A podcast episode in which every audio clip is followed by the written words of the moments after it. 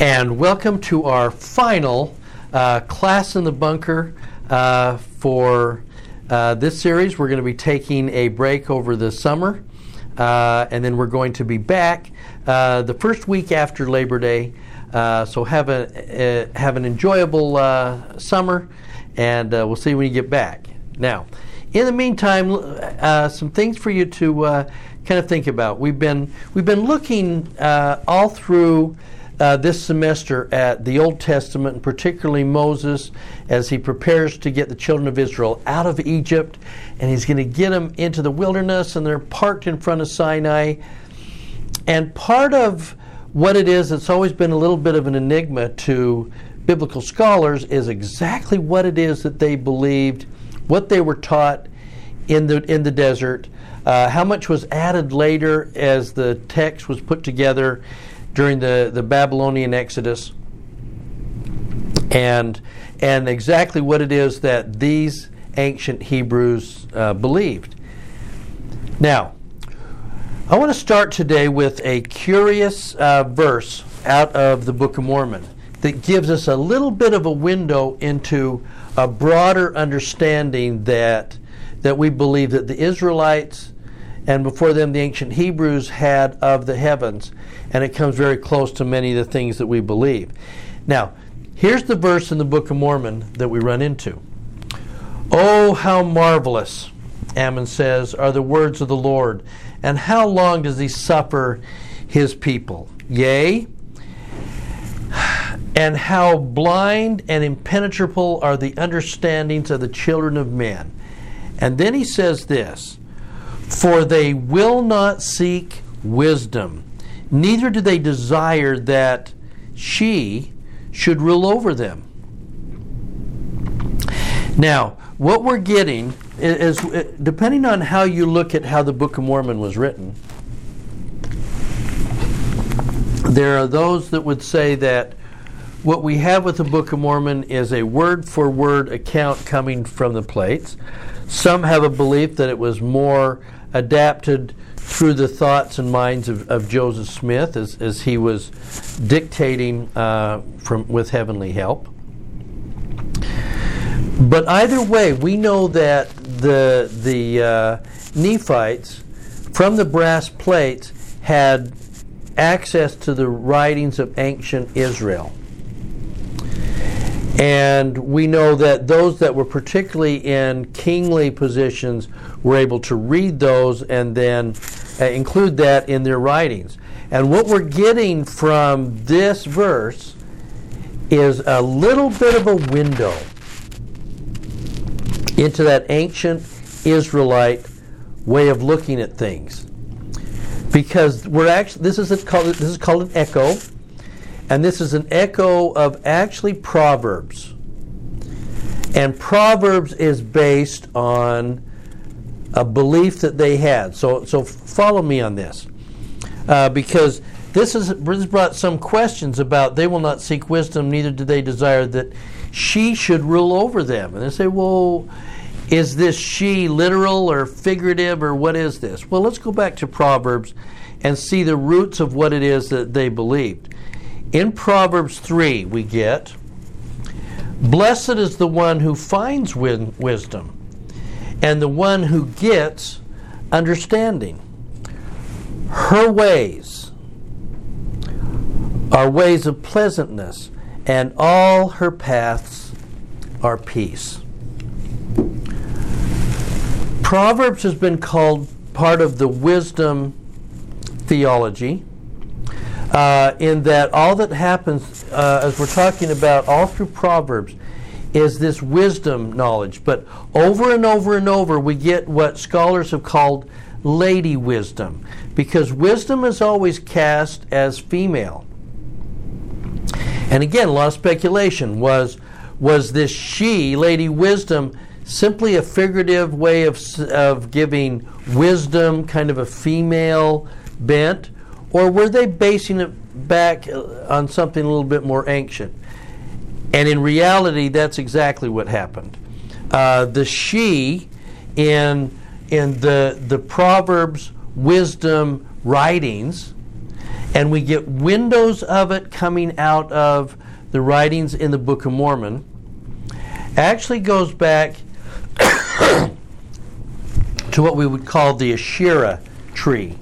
Now, uh, Asher means happy in Hebrew. The Asherah tree meaning that there was a belief and, and a worship and a veneration for the Asherah.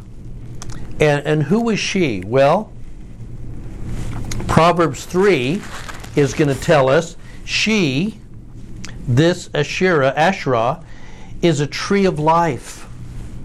To those who lay hold of her, those who hold fast to her are called blessed.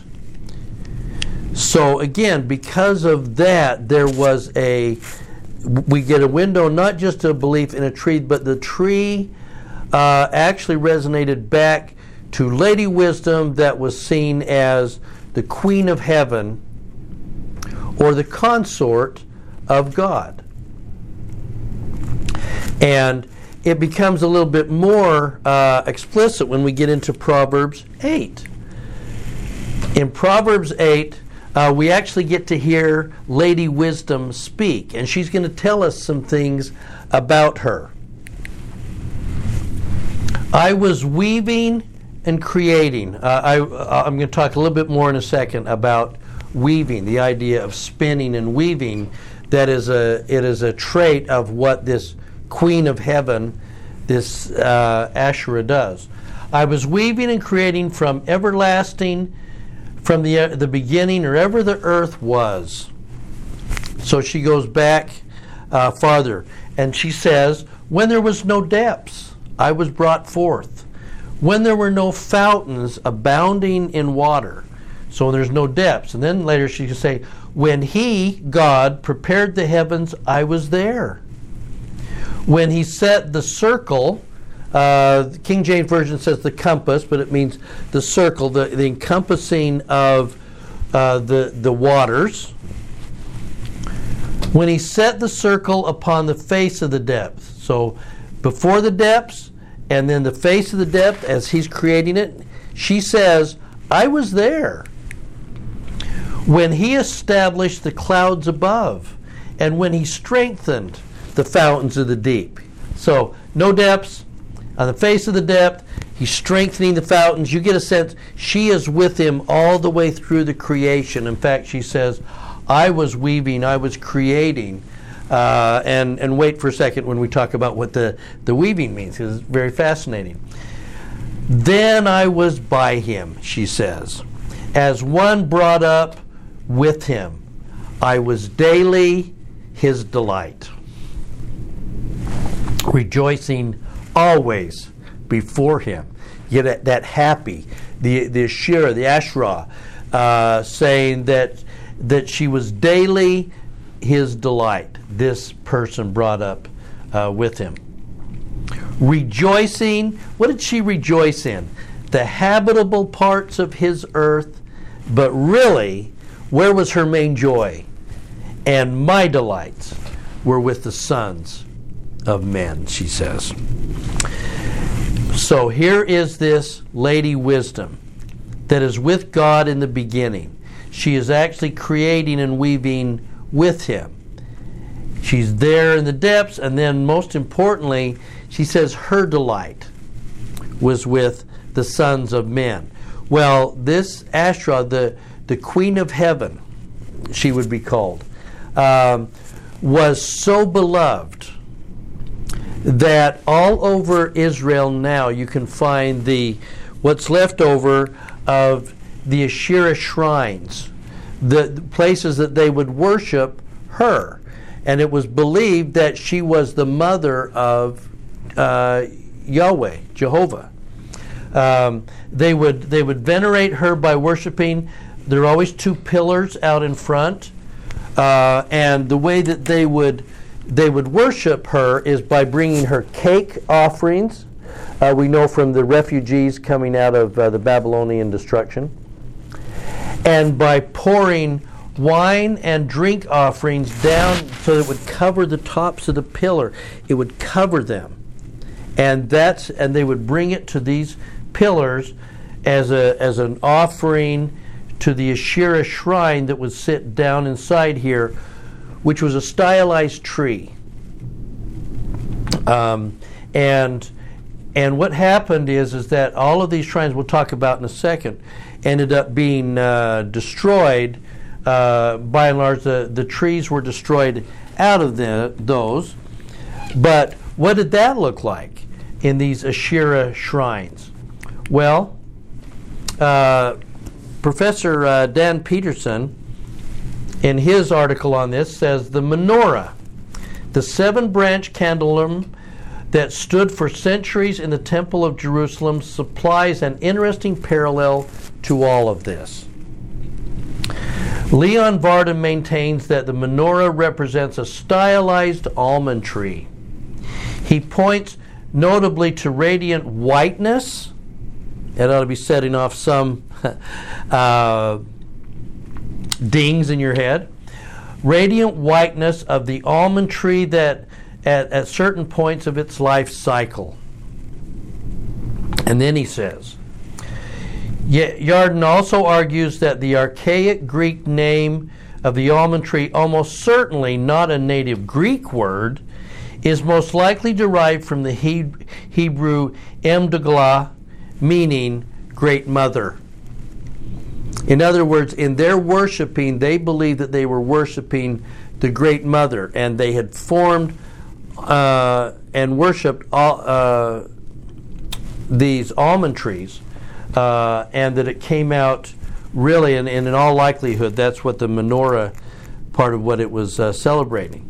Now, as we're listening to all this description of this of this tree celebrating all of this joy and happiness and, and life, this ought to sound very, very familiar when we talk when we talk about our own within the, the Book of Mormon, the Tree of Life vision.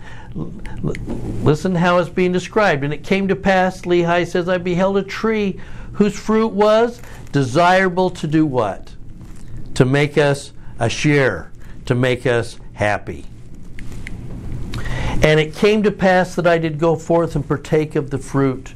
And I beheld that it was most sweet above all that I had ever tasted. Yea, and behold, the fruit thereof was what? Well, it was white, to exceed all the whiteness that I had ever seen. And as I partook of the fruit thereof, what did it do?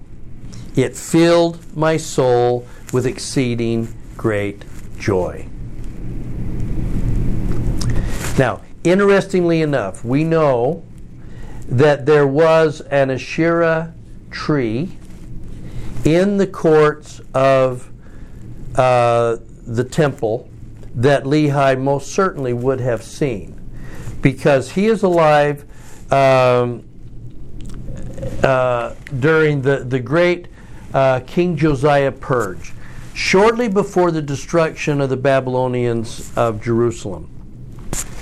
King Josiah becomes worried about these Asherah shrines and the worshiping of the Queen of Heaven and part of their finding whatever law it is that they found in the temple courts, the, the Deuteronomists underneath King Josiah went about destroying these shrines and cleansing the temple of all worship related to her. Now, in all fairness, they were also trying to wipe out Baal worship and the fertility groves that were kind of this abomination that had grown out of the worship of Asherah. Uh, and in wiping all of those out, they also were, uh, wiped out the, the Queen of Heaven worshiping that was going on. And so they actually go into the temple and they remove from the temple um, the brazen serpent, Moses' brazen serpent, uh, Aaron's uh, staff that had begun to bud because people were worshiping it because of their desire to worship this this tree and these things that, that, that grow. And the Josian purge goes through and cleans all of this out, declares just one God, Jehovah, and then shortly after that destruction, then comes the Babylonians. They destroy the Jerusalem. So the, the Israelites that are carried out of Jerusalem to Babylon now carry with them the marks of that Josiah purge and a, and a single God, not a worship of, of others. But interestingly enough, not all of the Jews go to Babylon. There's another large group of refugees, and they go west towards Egypt. And Jeremiah, the prophet, is going to go in search of those refugees. And he goes to preach repentance to them and say to them, How come you guys didn't repent? Jerusalem, it's horrible. Jerusalem has been destroyed because of, of your uh, unworthiness. And what are these refugees' response? It's, it's pretty terrific. They're going to say, When we made offerings to the Queen of Heaven, this is in uh, Jeremiah 44, we had plenty of food and prospered and saw no evil. But since we left off burning incense to the Queen of Heaven, we have lacked everything and been consumed by the sword and by famine. They would go on to say, We baked cakes to her, and we poured out drink offerings, and we were safe. And their belief is that part of what happened was the Josiah purge that they think, they believe, brought on the Babylonian destruction. And, and so what you get here is that you get this sense of what the, the what these people, the Israelites, were actually believing, and this very uh, careful veneration of, in their eyes, the Queen of Heaven. Now, where else does that spread? Because when the, the Israelites come back after the Babylonian exile, they come back, there's a belief in one God, Yahweh. However, that belief in a female deity, this underlying wisdom and strength that is in a female form. If you've ever traveled anywhere in, in the Mediterranean, you find out that there's a universal belief in a divine feminine. There may be Zeus, there may be Caesar, but there's always this belief and, and, and outward humble worship of the divine feminine. For instance, in going into Ephesus, uh, you can see that you can see where the great temple of Artemis used to stand, Artemis Diana. And this is one of the this is one of the figurines that got Paul in trouble. Remember that as he brought in uh, eh, the the gospel of Jesus Christ, there was a fear among the people in Ephesus that their tourist trade built on these uh, uh, Artemis statues would be broken up and that they would be overthrown as, as a city. But Artemis, as you can see, uh, has uh, multiple breasts and fertility, and she was seen not just as a god of, of war, as you see her here, but also a god of fertility because she is going to create life and and so if we're going to have if we're going to live in that era, we may go to Ephesus, uh, make our trek there, buy an Artemis statue, and take it home and put it on our own little shrine uh, wherever wherever it is that we're going to live. Uh, you get the same feeling when you go to Athens, and and based on the goddess Athena, and and in and again a veneration of this great female warrior creator God that in, in whom we're going to find strength and and uh, the weaving she's going to put together life for us. Uh, pretty terrific. Even as far if we step out of out of Europe for a second and even go down into the Mesoamerica we get uh, the great creation myth of the Maya. And uh, based on uh, the writings we can find in uh, writings of Popol Vuh. And, and Popol Vuh talks about the creation myth of the Mayas and the heroic twins uh, that would represent uh, all of the Mayan people and their very roots. But over the uh, heroic twins is their mother. And she will bring them out of uh, Xibalba, out of the, the underworld, and she is the one that's going to make sure that they live by saving them. She's created their, their bodies. So you get, again, you get this sense of this divine feminine who's watching over the creation of, of all things. Pretty fun. Okay? Now, even if we go back to Ephesus for a minute, this is the front part of the great library of Ephesus. Uh, it was the rival of the library of Alexandria. Okay? And here's the veneration of all of these people and, and all that. And right here in the corner is Sophia. And Sophia is wisdom.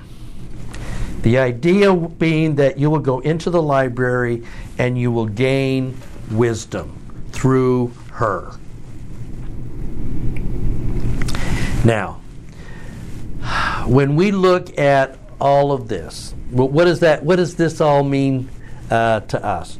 Well, I find it very touching that that Lady Wisdom, especially uh, in little later Christendom, was even was very strongly tied uh, to weaving and to um, uh, creating uh, cloth and spinning, and back to creation that we, she was creating bodies uh, and uh, and so what you get is things like this. This is this is Saint Anthony in 356 A.D., almost 400 A.D.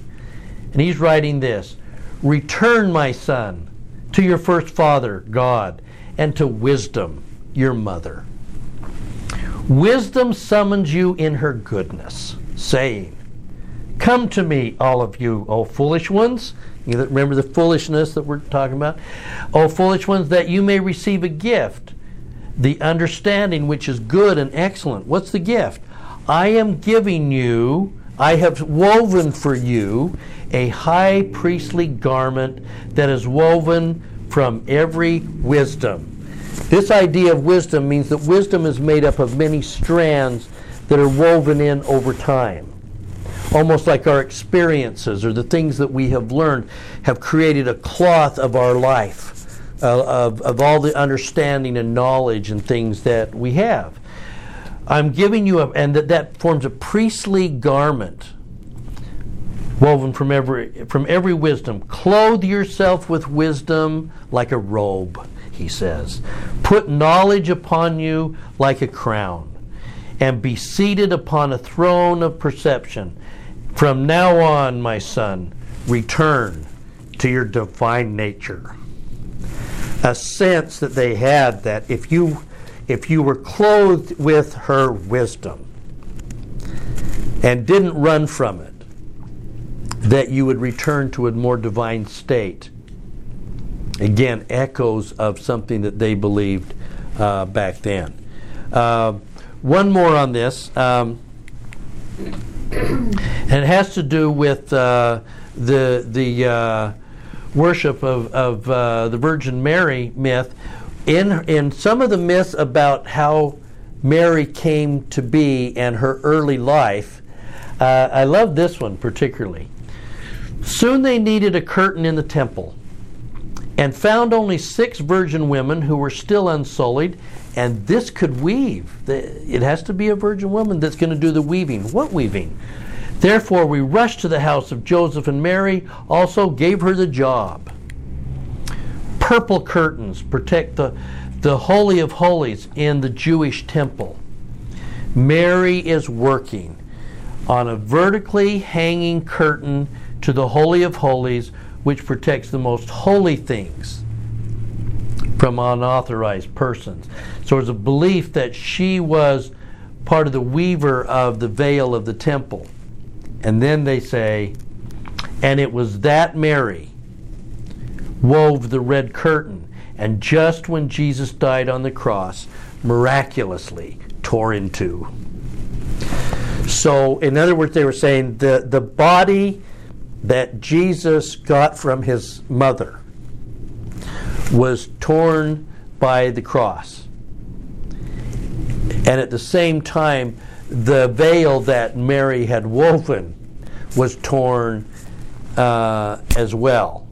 And again, it's this idea of that Mary became the embodiment of the older Lady Wisdom, uh, and she was the embodiment of that.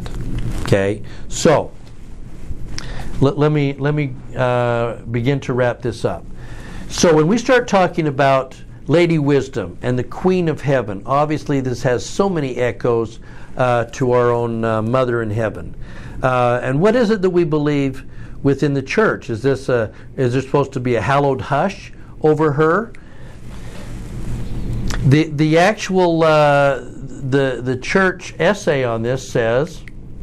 The Church of Jesus Christ of Latter day Saints teaches that all human beings, male and female, are beloved spirit children of heavenly parents, a heavenly father, and a heavenly mother. While there's not a lot of revelation, this is not a heavenly hush. This isn't her being covered up because because her name is too sacred. This is we just don't have enough information, but we boldly proclaim a mother in heaven.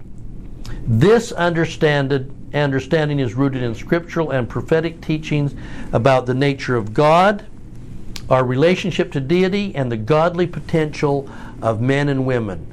And then they say, the doctrine of a heavenly mother is a cherished and distinguished belief among Latter day Saints.